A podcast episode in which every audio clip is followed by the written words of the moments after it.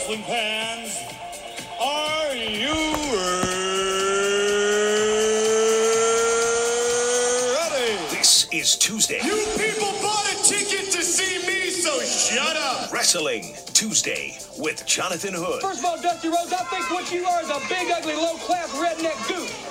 That's what I think you are. Yeah, I'm put it. I know I'm put it, but I'm most of all the baddest man around in the world today. Follow the show at Wrestling TWT on Twitter and Instagram. But remember, my fireflies, as always, I'll light the way, and all you have to do is let me in. Tuesday, Wrestling Tuesday. The bottom line is, in all my magnificence, you're gonna be mine all night long. Here's Jonathan Hood. Welcome into an edition of Tuesday Wrestling Tuesday. I'm Jonathan Hood. Follow the show on Instagram and Twitter at Wrestling TWT. Also, our YouTube page, youtube.com. Have you subscribed to our YouTube page? All you gotta do is type in Tuesday Wrestling Tuesday and you can be a subscriber. Just hit that button and you're right into some of the long form interviews you might have missed on Tuesday Wrestling Tuesday. As I record this on February 1st, early on a Saturday morning. Boy, my schedule's so upside down, but I want to make sure that you are getting the wrestling content that you want. That's why I do this for you and me, the wrestling fan. Thanks so much, as always, for downloading the podcast wherever you download your podcast. So much to discuss here as we turn the calendar over to February 1st. A lot to get to. I will say that um, in January is such a great start for wrestling because we're able to see the WWE start off with one of their tent pole events in Royal Rumble in Houston. Really solid show. Drew McIntyre wins the Royal Rumble.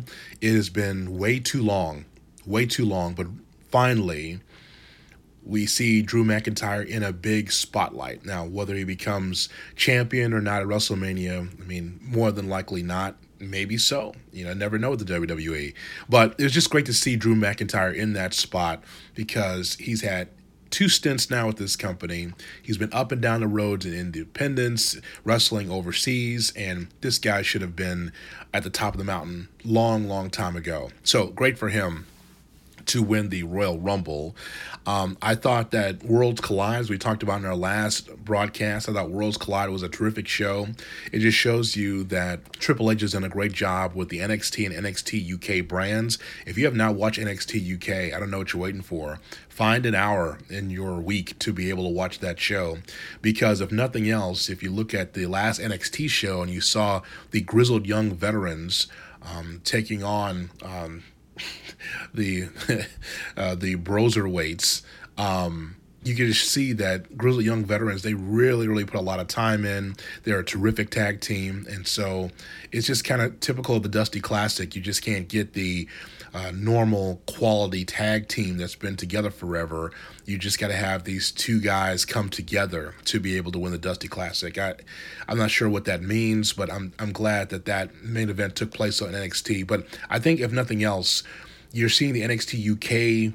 Um, crew come over to Orlando on USA Network, and we're seeing some some quality from them. It's a different style, but it's a it's a terrific style to watch if you're a wrestling fan. So, um, in the month of January, seeing the WWE and their two shows, watching AEW, AEW filming one of their shows, Dynamite, and I guess Dark as well, on a ship in the Bahamas, which is crazy. and it looked great, by the way. It was um, some tight quarters there around ringside, but it just shows you how technology has grown, man. When you can film on a ship and it looks like you're in an arena. AEW has done a great job of being unique, one way or the other, whether you like it, the company or not. They find a way to be unique and it captures the eye of the audience. There's a reason why AEW continues to win on Wednesday nights over NXT, and that is just because people are just curious to see how different AEW is from the WWE NXT show. So it's um, it's quite interesting interesting the way they go about their business um, as a company. So just to film on a ship is just amazing. On the on the Jericho cruise, Uh, that's that's nuts. Uh, some of their action has been getting better uh, for 2020, but they still got some things to work on uh, for that show. But the one thing that I will always say about AEW is AEW, just like any other company that's starting, there's always going to be growing pains and issues. And so I watch AEW and I'm a fan of what they are trying to do because I like that they're trying to give you an alternative. They're not trying to insult you every single segment. They all don't sound the same. The promos don't all sound the same. So I just like the idea that there's something different, something new uh, that's on the wrestling landscape, and AEW has done a great job with that. And they're traveling a lot of different places. They are they are doing well ticket wise in a, a number of these cities, and that's pretty good for a company that just started last year uh, and traveling and trying to find out where the fans are for some of these cities. It's um, a renaissance for some of these fans to be able to say, "Oh, there's wrestling going to be in my backyard. It's not WWE. Okay, let me just sample it, see if it's uh, something for me." Uh, so I think that that's fun. The NWA had their show. NWA Power is one of my favorite hours of the week. When I get a chance to watch NWA, I think that they are doing a terrific job as a company. They just had their Hard Times pay per view uh, last Friday, and boy, what a what a terrific show that was! Everything was kind of surrounded around the television championship, as Josh Lopez told me from pro wrestling ProWrestlingTranscriptions.com last week. He said that hey, you know, here's the thing that you look at with this company. Everything was surrounded by the TV championship, and Nick Aldis was not the main event against Flip Gordon. He was on the card, but he was not the main event, and that that's true. It, it says a lot for kind of the depth of that young roster for the NWA. So they're, they're doing a really good job. That that is for sure. As I mentioned, we have a lot to cover here. Uh, let me just mention one thing about promos, and it's something that I believe I've talked about on the show before, but I just want to bring it up here as we get ready for the February calendar of pro wrestling in 2020. Promos still matter in wrestling. It, you can look at every flip and every move and every um, hole that you see in wrestling, but there's nothing like the promo because the promo is the hook for us as wrestling fans. The promo, what is said, the spoken word still matters in wrestling. It has been as old as the hills, as Jim Cornette has said, it's old as the hills of watching someone tell you how bad they are. I'm a badass, I'm great, and here's why I'm great. Or here's why I'm going to beat your ass. I'm going to beat you because of this. And just trying to accentuate the storyline and push the storyline forward for us to be able to get hooked. Now, for me as an old school wrestling fan, the longer the storyline, the better it can get. I can't see a storyline deteriorating unless at the end you don't get what you want as a wrestling fan. And so when I hear certain promos, like from James Drake from Grizzled Young Veterans, that's a great example of a guy that is a great promo that does not mind being hated, who loves being a heel. When he's on in that in that um, arena in the UK for NXT, he just gets booed as soon as he comes to the curtain. As soon as he opens his mouth, he gets booed because nobody wants to hear from him because of his long, droning promos. But it's not boring there is substance to his promo, but James Drake is right on my list as a top six guy that can provide a promo in 2020 and be effective with it. Um, I think that wrestlers like Daniel Bryan in the WWE, Daniel Bryan is not going to do the staccato, the showman theater type promos that are taught by the WWE brass. Daniel Bryan will just go right through it and say what he's got to say. And Daniel Bryan has been great uh, as a promo, not just as of late, but for the majority of his career, where he's really been able to come out and just be kind of a, a rabid dog character, just saying what's on his mind. And yeah, it makes me wonder. I'm sure it's bullet pointed. Is it even scripted? I'm not even sure if it is. I just know he gets his point across. A lot of people like to think that the Fiend is great at mind games and double talk and victimizing other people. Do you know what he's best at? He's best at running away. He's best at disappearing. And how do you beat somebody who disappears every time he's in trouble?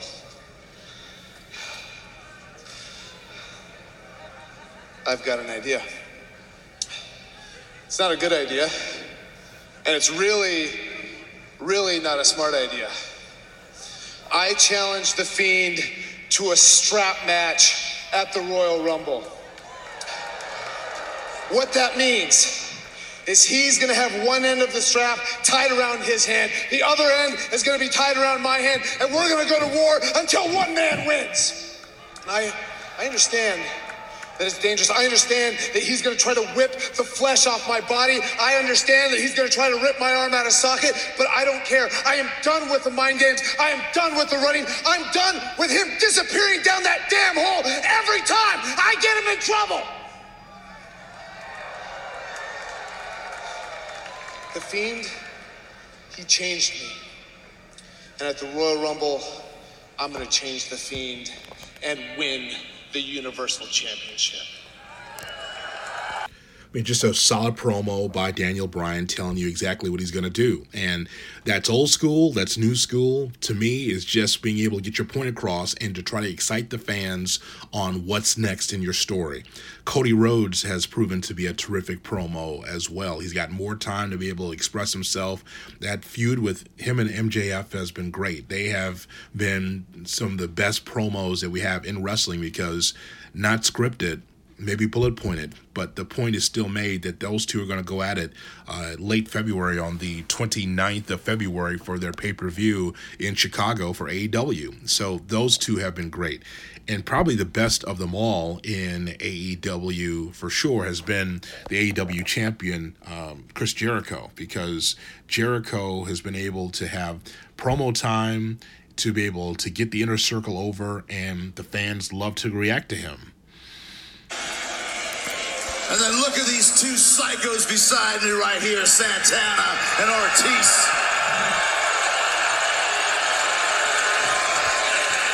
You might have seen them around, but I'll tell you what, they're dirtier than they've ever been. They're nastier than they've ever been. I personally recruited them to AEW, and they are ready to fight. They're angry. They're pit bulls among pit bulls. They're street fighter back alley brutes, and I like it.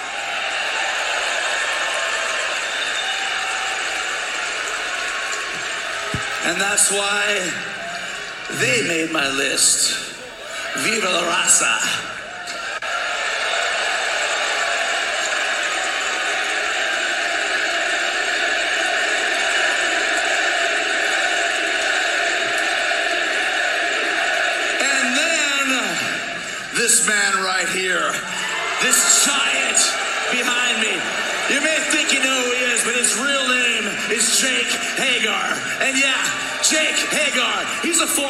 Champion, but more importantly, right here, right now, he is the toughest, most terrified, most crazy MMA fighter in the world today. Okay, hold on. Hey, hey, calm down for one second. Calm down for one second. We the people sucks and it's dead and buried.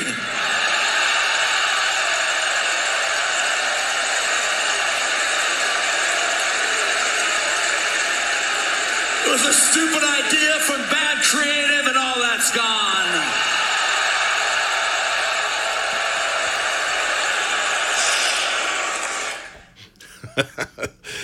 That popped the internet. Um, so it just shows you the power of the spoken word. How Chris Jericho, who always has been a terrific promo, has really come into his own now because he's not tied up with, you know, bad creative, as he mentioned, or um, just silly scripts. He's being himself, and I think this is the best that we've seen of Jericho on the microphone.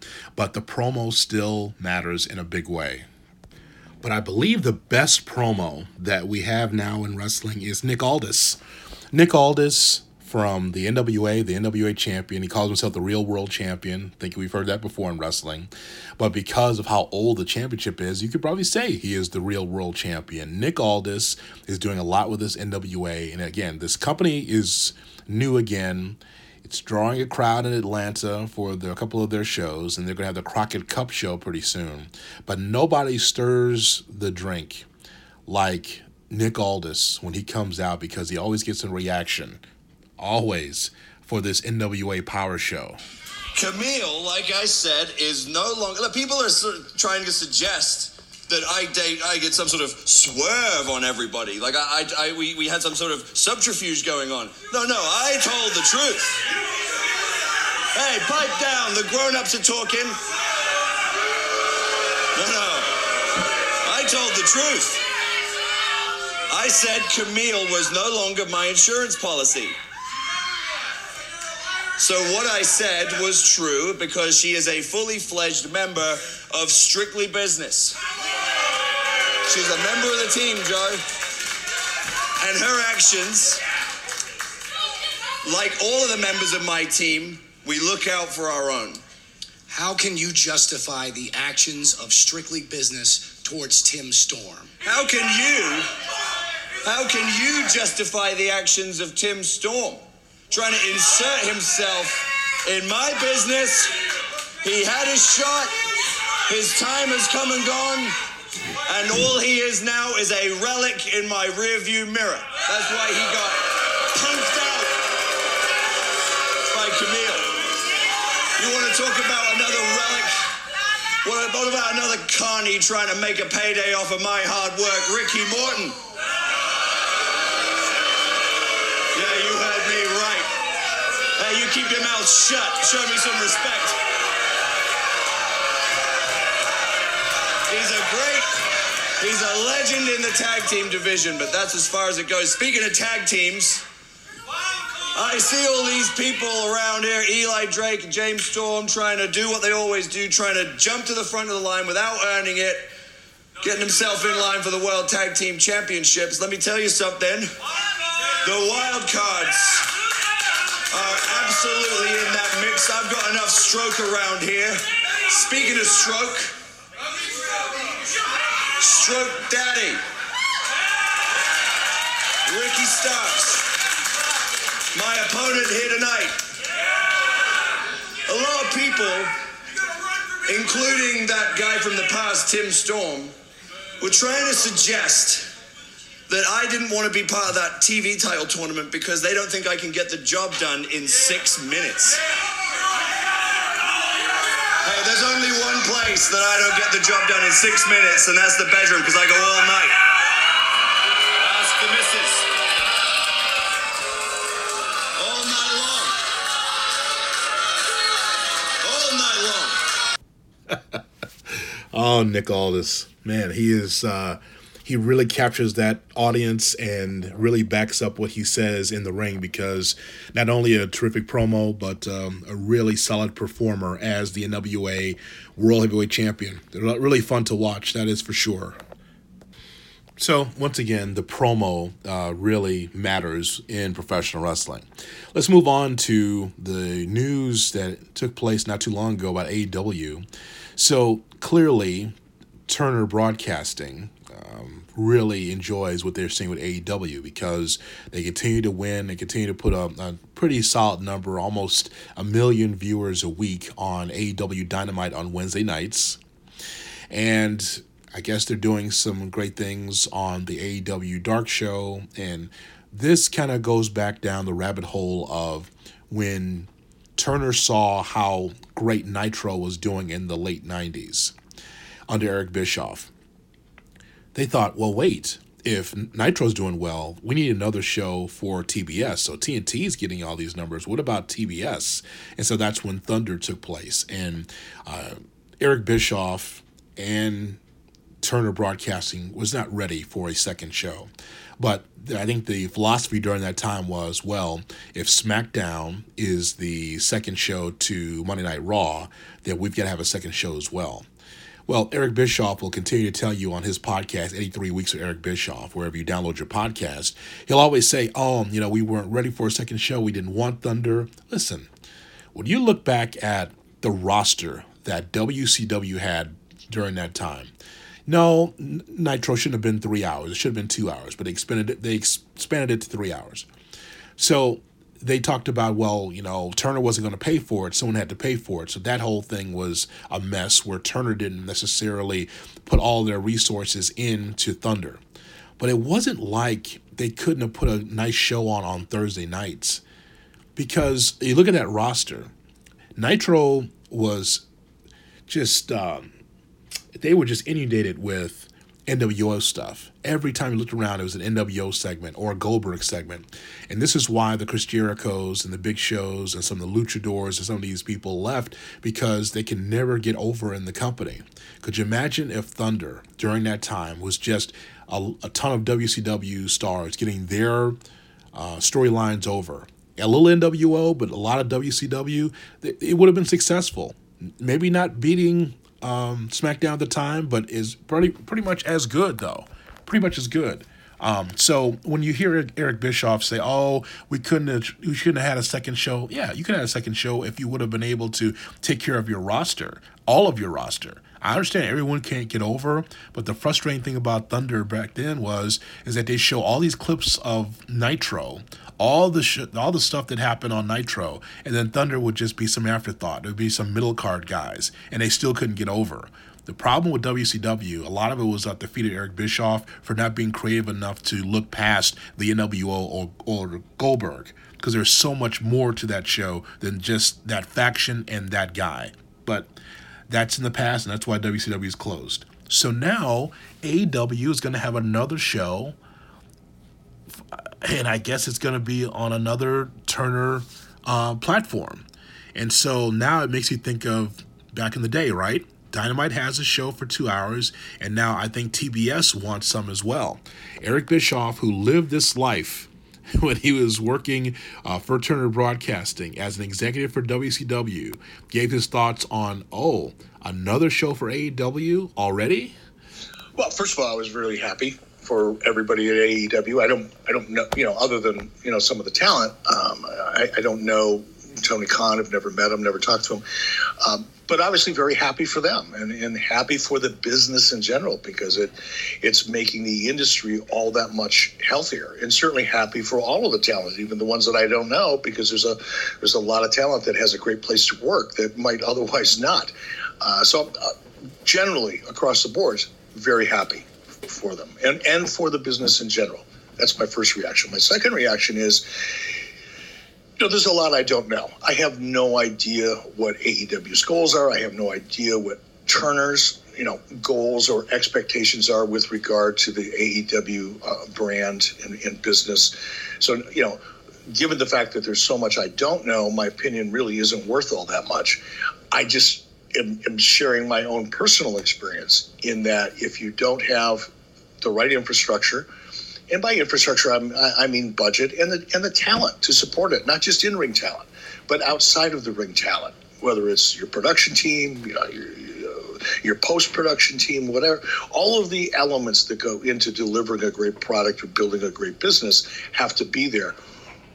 And if you don't have that, as was my case, you know, at WCW when we were launching Thunder, and the expectations were very high from TBS at the time.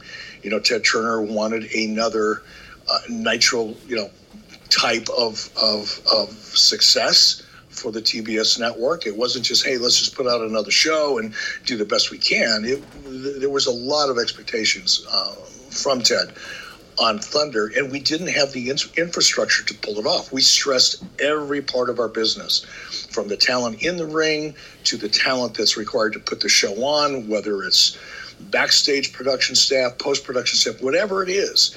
We put a lot of stress uh, on our infrastructure, and it, it took a toll. So, my hope and you know is that with regard to another show for AEW that number one the expect- expectations from the network side of things are in line and they're they're not out of whack and they're not expecting too much uh, at least not right away I'm hoping that the infrastructure within AEW can easily support another show without putting too much burden on the talents. And again, when I say talent, I mean talent across the boards, in the ring, out of the ring, production, and everything that goes along with it. Um, and, and, and I think the last part of my observation would be, as we just said, there's 10 hours of wrestling available right now. Is there enough of an audience to sustain another hour? I mean, how much is too much? You know, we've seen this, I think, with sports in general, where you know, it's like Major League Baseball. For God's sake, there's how many, what, 4,000 games a year before you get into the playoffs? You know, basketball. I mean, who really cares until you get into the latter part of the season? Um, football is a little bit different because of the nature of the sport, but how, how much can you sustain in the long term, not in the short term, but how much will the audience stay interested in 10 hours, 11 hours, you know, soon to be, and probably more of wrestling content throughout the week? It just, it, to me, I think you run the risk potentially. I'm not saying it's going to happen. I hope it's not going to happen. But I think when there's that much content out there, um, you run the risk of, of losing that sense of, man, I got to tune in to see what's going to happen. Look at WWE. Let's use WWE as an example. You got your three hour show, you know, on Monday night. You got two hours on, on SmackDown. Let's leave NXT out of the equation for a minute. You know, I think one of the reasons that we're never going to see one of, not the only, but one of the reasons we're never going to see, you know, Raw delivering four, five, six million viewers like they used to, or SmackDown delivering what I think was probably the the expectation going into the Fox deal of being able to deliver three, four, five million viewers a week because you're on a, a, a network and you have a bigger audience potentially as a result of that. I think one of the reasons that it's not happening, Raw's numbers are flat. SmackDown is for the most part flat even on the Fox network. It barely gets a bigger number than than Raw on cable. And I think one of the reasons for that within WWE isn't because of the talent, isn't because of the creative, it isn't because of anything other than the fact there's just so much of it out there that as a viewer, you don't feel compelled to need to tune in because you can watch something else two days later, and that's pretty much the same thing. Or you can catch up online and find out what happened in a given match if you're interested in it. I just think because there is so much content that you reach a level of saturation that ultimately hurts or I don't want to say hurts, but it, it, prohibits you from reaching those big numbers that we used to see. That the fact that there's, you know, the television landscape has changed so much and streaming platforms and all the other, I don't want to call them excuses, but kind of excuses why you're not seeing the kind of success that the business used to have in terms of the total number of viewers is because there's just so much out there that it doesn't feel I don't know, it just doesn't feel compelling anymore. Thoughts there from Eric Bischoff from his podcast 83 Weeks with Eric Bischoff, wherever you download your podcasts. Interesting thoughts there. Um, I don't believe that there's too much wrestling. I just think that just like it was in the territory days. And of course, the, the, difference is if you didn't have a big ass satellite dish in your backyard to be able to see these many different channels of, of wrestling, that's that's one thing. Or if you had like a really strong cable system where you could see five, six, seven different wrestling shows, um, you know, I don't think it was too much wrestling back then. I don't think it's too much wrestling now. We all can choose what we want to watch. Um, I have a busy schedule, but when I'm traveling, I get a chance to watch an NWA, watch an MLW, watch WWE, to be able to watch uh, AEW, NXT UK. You know, there's just depending on the time, you, there's always time to watch wrestling if you're a wrestling fan, right? Um, but to his point, to his point is is that it's got to be compelling and that is an issue with some of these companies where there's no hook on a regular basis, a weekly basis. You know, we talk about episodic television all the time, right? That's just a phrase that Vince McMahon made up, episodic television, but it's it's about how can you hook me from week to week for me to be able to watch. That's the thing. Do you have multiple storylines where it's like, oh, I got to see what's going to happen next week? That's the whole thing with just television in general, not just pro wrestling. So interesting thoughts there from from Eric Bischoff. Um, uh, I just think that he could talk about the infrastructure at Turner when he was there with um, Nitro and Thunder. That might have been an issue because he talks about all the time, so I get that. Um, but if you have a roster and you have young talent that you need to feature, uh, that you think is ready, then they need to be on television. This is where AEW has an issue because they have a, such a young roster of independent stars that have not had uh, television time on a weekly basis, and now you want to give them like this fast forward rushed course of how to be able to wrestle in a television uh, sense because there's a difference between wrestling in front of 500 or 1,000 people with no cameras and wrestling live on television. And we are seeing some holes in that in some of the kids on this roster, but they're young and they're still learning on the fly. This is why, whatever budget that the Khans have for AEW, they need to try to find more veteran talent with experience to take on some of these young wrestlers so they can learn the television experience and wrestling on TV. Uh, it's one thing to be able to get your buddies that you wrestled uh, in the ind- independence or someone that you scouted, but it's it's nothing like veteran experience, having vignettes explain who these veterans are, put them in the ring, let people be hooked onto them, and then move forward from there. Um, I think one of AEW's issues, if they're going to have another TV show, whether it's on TBS or on uh, BR Live or whatever, you need to get veteran talent if you're going to do that, fine, but you've got to be able to slow down and tell the story of why these people are important. Why is Big Swole on my TV? Who is she? Have they explained that on TNT? I don't think they have. You just you just roll. They're gonna. It's gonna be another Japanese um, female wrestler that's gonna come out uh, coming up next Wednesday. I mean, they mentioned her name. I don't know who that is. Who is she?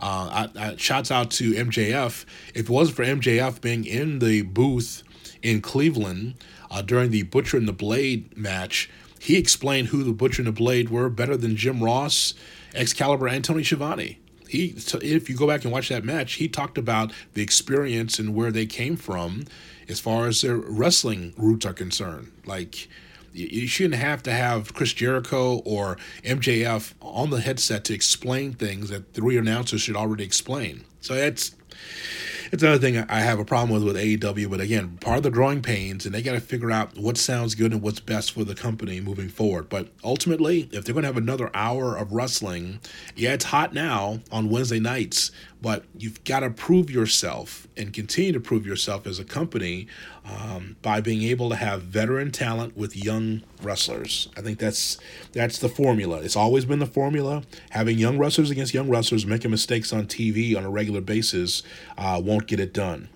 Some big news from uh, oh this story about Mauro Ranallo. I saw this this morning. I don't know if you've seen this, but I saw this this morning from Mauro Ranallo, the voice of NXT. So Mauro Ranallo was on TSN and I'll just read for what is on my screen here. It says during the NXT Takeover War Games 3 event, uh, Corey Graves took to the internet to criticize Ranallo for not letting Nigel McGuinness and Beth Phoenix get a word in on the broadcast. The comment on Twitter led to people attacking Ranallo, which led him to deleting his social media accounts. Ranallo has been public about his battle with bipolar disorder. This incident sent him off and caused him to miss Survivor Series and that week's broadcast of WWE NXT. Um, Graves would later apologize. So here is what Mauro said to this on TSN. It's the first time he's talked about this. Ranallo says it was a blessing in disguise. I have nothing really to say about Corey Graves or anyone else in my professional existence in the sense that everyone is entitled to their own opinion. Everyone is able to critique everyone the way they would. I would never do something like that to a coworker, but that has been addressed. And if anything, I even publicly thank Corey Graves because what the he was the straw that broke the proverbial back in terms of my social media activity. And I will say here and now, I have deactivated all my social media since November. And I would implore everyone, especially those with mental health issues, um, social media is so dangerous for uh, uh, to those of us with mental health conditions, and I know in the media in our everyday lives now, people are being hired and fired by their social media followings or the amount of information they post or how popular they are. That was the quote from Ranallo on TSN. So he is not coming back to social media. He's deactivated all his social media, and he says he publicly thanks Corey Graves because he was the straw that broke the the back uh, in terms of his social media activity. He he saw what uh, Corey wrote and people were going after Mauro because of it, and going after Corey because of it as well. And he was like, you know what, I don't need this, and it it did set him back in his um, issues with bipolar disorder. Well, I said at the time, and I'll stand by it. Corey was right because I said that before he even tweeted that. I've said that in previous broadcasts here uh, that I think that sometimes Mauro Ranallo could be so overbearing that Nigel McGuinness and Beth Phoenix can't get um, get a word in or they can't really shine as color analysts because Mauro is way over the top in the in the broadcast. Um, that's not all the time, just sometimes. And I just think that it was, it's hard enough to be able to work a three man booth. I've done three three person talk shows, so it's hard to be able to get all your thoughts out when you're sharing the mic with two others. But even as a leader of the broadcast, you've got to be able to lay out and allow Nigel and Beth to be able to speak. Uh, I've also said that when Mauro is doing MMA or doing boxing and he's working with two or three other people, he's not like that at all. As a matter of fact, Mauro does have his high spots when he broadcasts, but he also understands that he's got two other analysts there or one other analyst there that has to be able to speak and uh, give their point of view. So I, I think that it was not right for uh, Corey because he's a teammate of Mauro to say that. Um, but it happened, and so now Mauro is off of social media. So that's that's unfortunate, but I've criticized Mauro, but I'm, you know, I'm a talk show host and I'm a, a wrestling fan. Um, but if I'm his teammate or if any teammates I work with with ESPN 1000 Chicago or ESPN Radio or my Sirius XM, um, you know, I, I don't criticize them. I, not not publicly. I'll go to them face to face or I'll talk to their superior, but I don't need to do that on social media. Congratulations to Braun Strowman, the new Intercontinental Champion. That championship is as cold as ice. One of the coldest championships in wrestling. Like a, a prominent championship like the Intercontinental Championship, that thing is so cold. It maybe it gets hot now. I have no idea, but it uh, because I like Braun Strowman, uh, but boy, it is it's cold. Hopefully that gets better uh, for the WWE. The overnight ratings for SmackDown on Friday night on the 31st of January. Uh, SmackDown on Fox saw the show drop 4% in the ratings for the second consecutive week, averaging 2.36 million viewers for the first episode of the show since the Royal Rumble. You're coming off the Rumble and the numbers are lower. What was on last night? Well, the celebration of the life of Kobe Bryant in that Lakers uh, Blazers game did not take place until, well, I want to say 9 o'clock Central Time. I believe it was nine nine or nine thirty Central Time, maybe later than that actually. Uh, so that had nothing to do with the SmackDown ratings. That, that's just you know the the SmackDown eighteen thirty four demo was a 0.5 rating. That's up twenty five percent. Uh, eighteen to forty nine, the show averaged the same rating at 0.7 that did the previous week. That's according to the Wrestling Observer.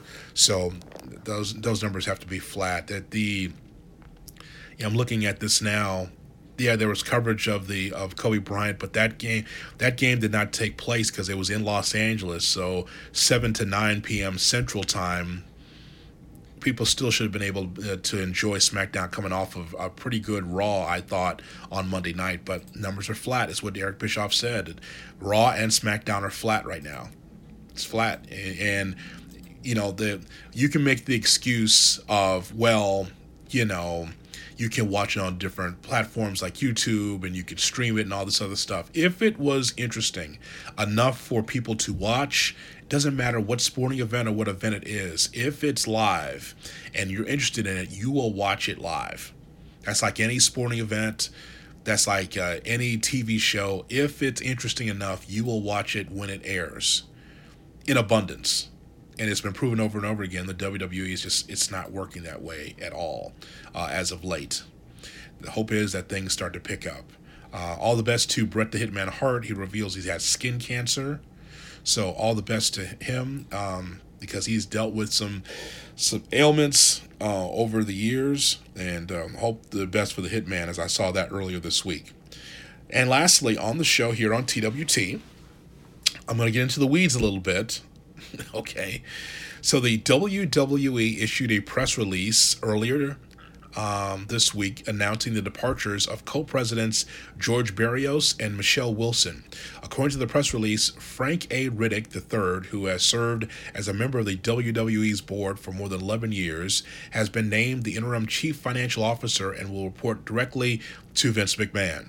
WWE has commenced a search for both uh, permanent chief financial officer and chief revenue officer. Uh, the reason why that this story is important is because these are the co-presidents of the WWE right next to Vince.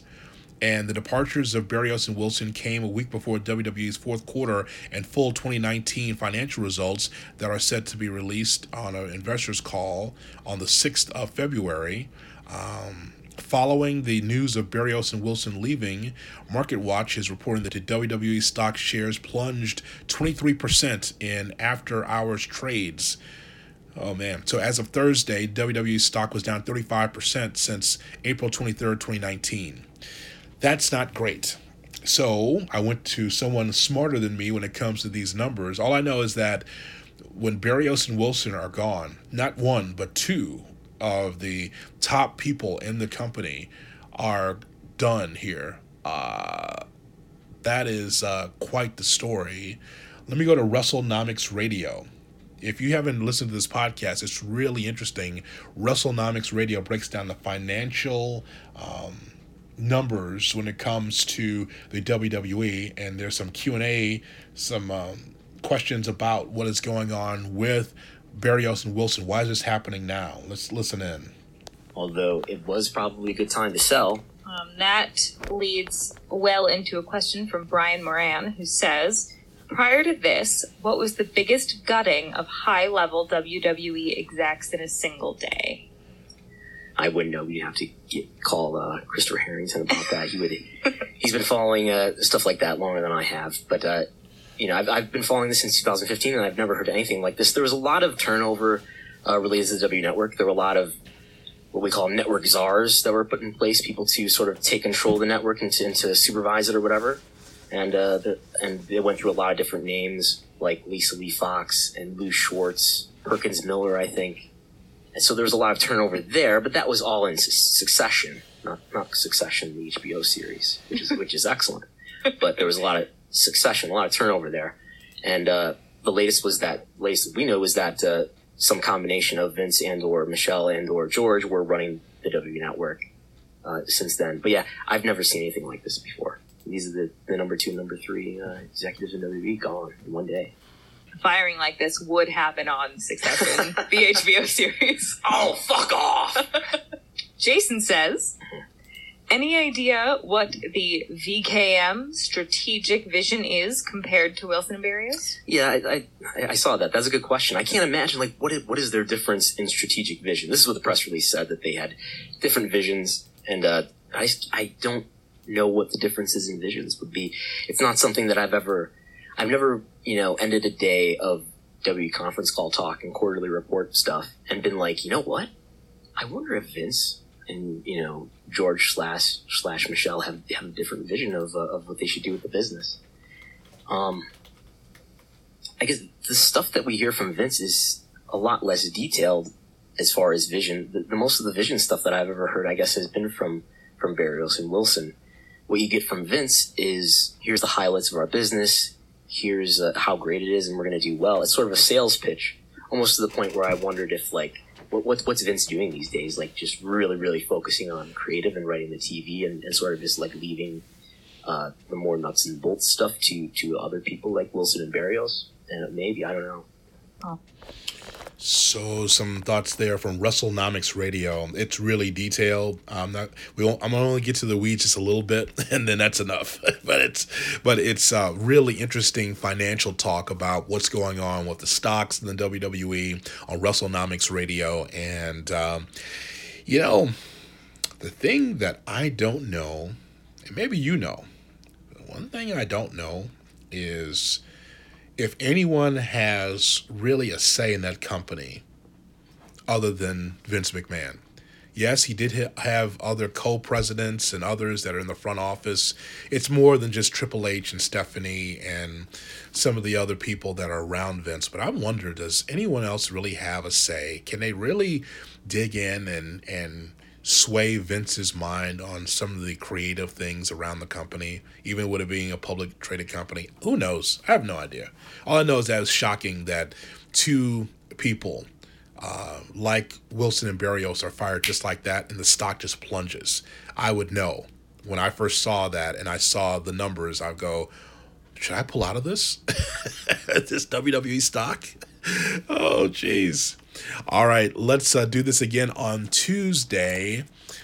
Tuesday, the 4th of February. We'll talk some more wrestling uh, and find out what's going on with Raw, what's going to go on with the AEW, what's going on with uh, SmackDown, everything else around wrestling. Please, please, please subscribe to the podcast on youtube.com that is uh, youtube.com uh, as well as TWT on Instagram and Twitter. That's where you can find it. Wrestling TWT, that's where you can find us on social media. How come there's no music? Hold on, let me get. I knew. I know I was thrown off a little bit there. Okay, Wrestling TWT on Twitter and Instagram, and also YouTube.com.